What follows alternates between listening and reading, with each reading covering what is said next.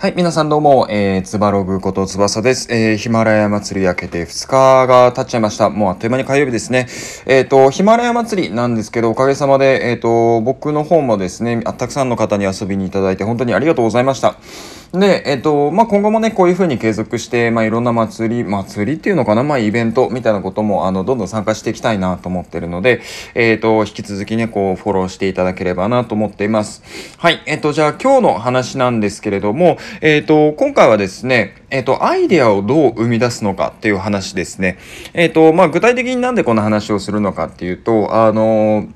ネット上でも現実、まあリアルの世界でも、あの、結構いろんな人からね、あの、なかなかこう、いいアイデアを思い浮かばないなという声を聞くんですよね。もちろんこう、シチュエーションによって全然違うんですけれども、あの、ちょっとね、簡単なアイデアの出し方っていうのをお伝えしたいなと思っています。で、まあ結論から言うと、あの、ご自身が、何かこう制限されていること、例えば何々ができなくて不便だなとか、あとは、えっ、ー、と、こういうのができたらいいなっていうことってアイデアに直結するんですよ。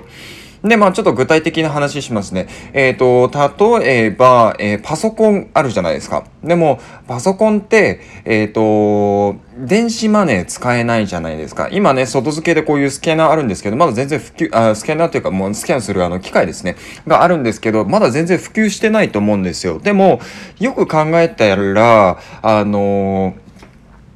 もし、その、スキャンできるデバイスっていうのが世の中に普及したら、例えば、日本だったら、まあ、パスモとかスイカとか、あとなんなら、あの、iPhone とかでもね、あの、決済が簡単にできるようになるじゃないですか。で、多分もしかしたら、セキュリティ、セキュリティ的な向上にもつながるかもしれないんですよね。でもこれって一つのアイデアですよね。で、まあ、同じように、例えば日常の仕事でも、あの考え、アイデアを出せるかなと思うんですよ。例えば、うん、毎日のレポート書くのめんどくさいな、結構手間だなって思ってる方結構いらっしゃると思うんですよ。僕もあの仕事でね、レポート結構書かなきゃいけないので、ものすごいめんどくさいんですけど、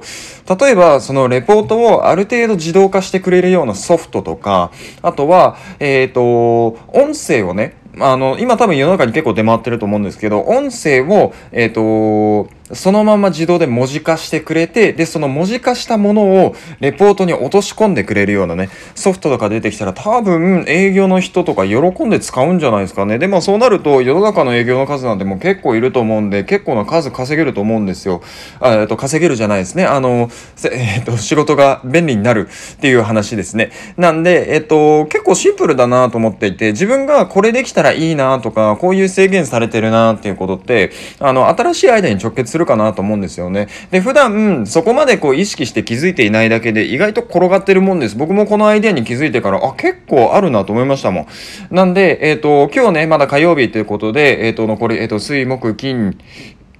火、水、木、